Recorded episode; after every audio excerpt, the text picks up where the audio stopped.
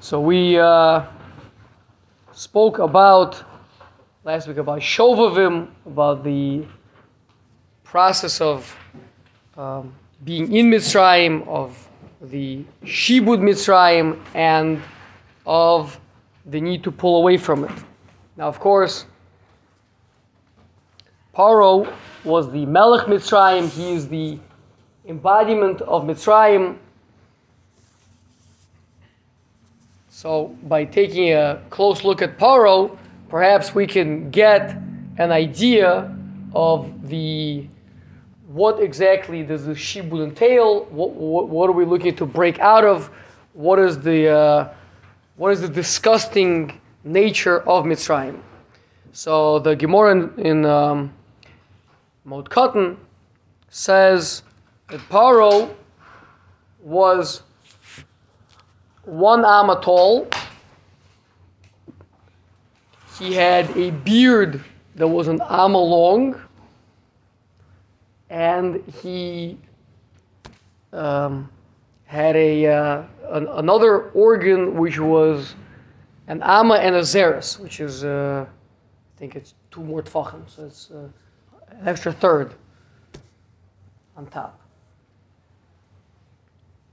Okay, so. Um,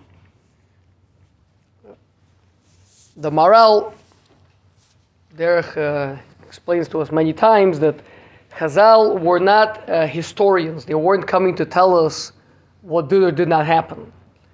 What they're coming to tell us is the spiritual reality of what they understood. Is not, uh, they weren't uh, gathering, um, you know, archaeological evidence, but rather they, they, they're telling you this must have been like this. And that, says the Maharal many times, that that is certainly true, that in spiritual realm, that's what he looked like. If you could look at him in a spiritual sense, that's what you would see. Now, whether that actually played out or not, down here that actually physically looked like that, it could be that physically it's not possible for, for some of these, you know, either to be of that height or to have some of those uh, other limb descriptions that we just said. Okay, but that's that's okay. That's uh, just like it's not possible for a lady. Uh, the Midrash says that the, in last week's parsha that the Jewish ladies used to give uh, sixty uh, used to have sixty children per litter. Right? That's also not possible. But the, spiritually the concept exists. So I want to talk a few minutes. Try to understand Lefir Kenu. These are Dvorma Omdimu Brumu Shaloilam very deep things that are discussed about it.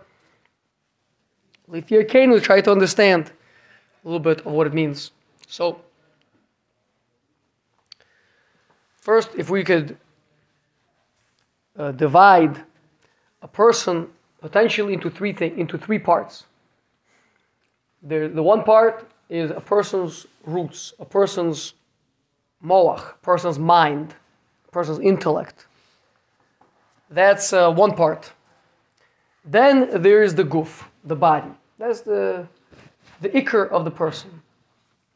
And finally, there is the, a, a person's expression in the world, whether it be having offspring or, or in other ways impacting and looking to do things. So we can say there's, so to speak, connecting to big ideas. There is the real me, the doing things, and there is uh, expressing, giving over. Mishnah Pirkei says that a person who is wisdom exceeds his maisim is like a tree that has giant branches but little tiny roots. And any wind will blow, it'll just push them right over. Means the wisdom and knowledge that we learn is not meant to be, you know, just to be a chacham, just to be a pikeach, to be a, a wise guy. But it's meant to transform and to impact our actions, who we are, our muna, our musar, our moment to moment conduct. Perhaps we can say that that is the guf of the person, the, the, the gufei, gufei Torah, the, the ikr of a person is the guf, is, is, is in the guf, is in the maisim. And with Paro, the reason why he looks so ridiculous is because a beard represents a person's wisdom.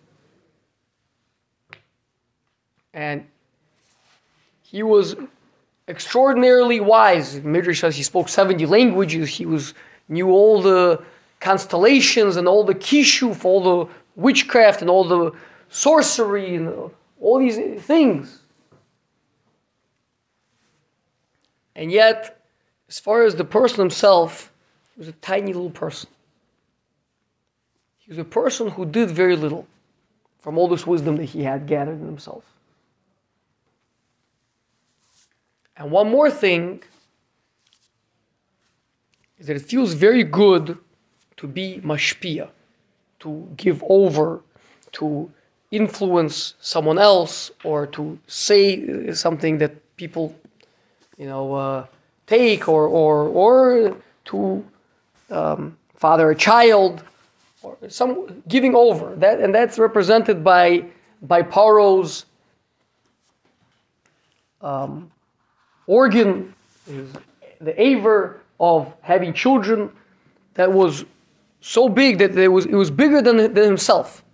It means to say that a person sometimes doesn't really work on himself and instead working on telling other people what to do or giving over, encouraging, uh, doing whatever, uh, and, and not working on himself. Certainly, it goes without saying the taiva, person engaging in, in, in, in lusts and, and, and things like that, that, that's obvious. But, but even more so, the, the satisfaction of impacting, influ- being an influencer. That's, uh, that, that's, that's also a Yetzer Hara. And like we said before, in, in, in, the, in these weeks of Shovavim, the point is, a person has to know how to bring himself out, mikoch lepoil, how to become a real person, how to grow, how to not get trapped in this enslavement of paro, not to end up looking, chas v'shalom, like that ridiculous midget with a giant beard and a giant third leg. And that means that the wisdom that we learn should grow who we are. It should make my body bigger, my ikr, the who I am, should be bigger, should grow in tzidkus. Even the even the Ben Ish Chai's beard was a very small fraction of his body. Yeah. So that's uh, and so too for the other, for what goes in and what goes out should both be a fraction of what's inside. It should be a kosh of a kli. This mole with maisim tovim and living with amuna and musar. Bez Hashem, be to come out of these weeks of shovavim as a bnei chorn.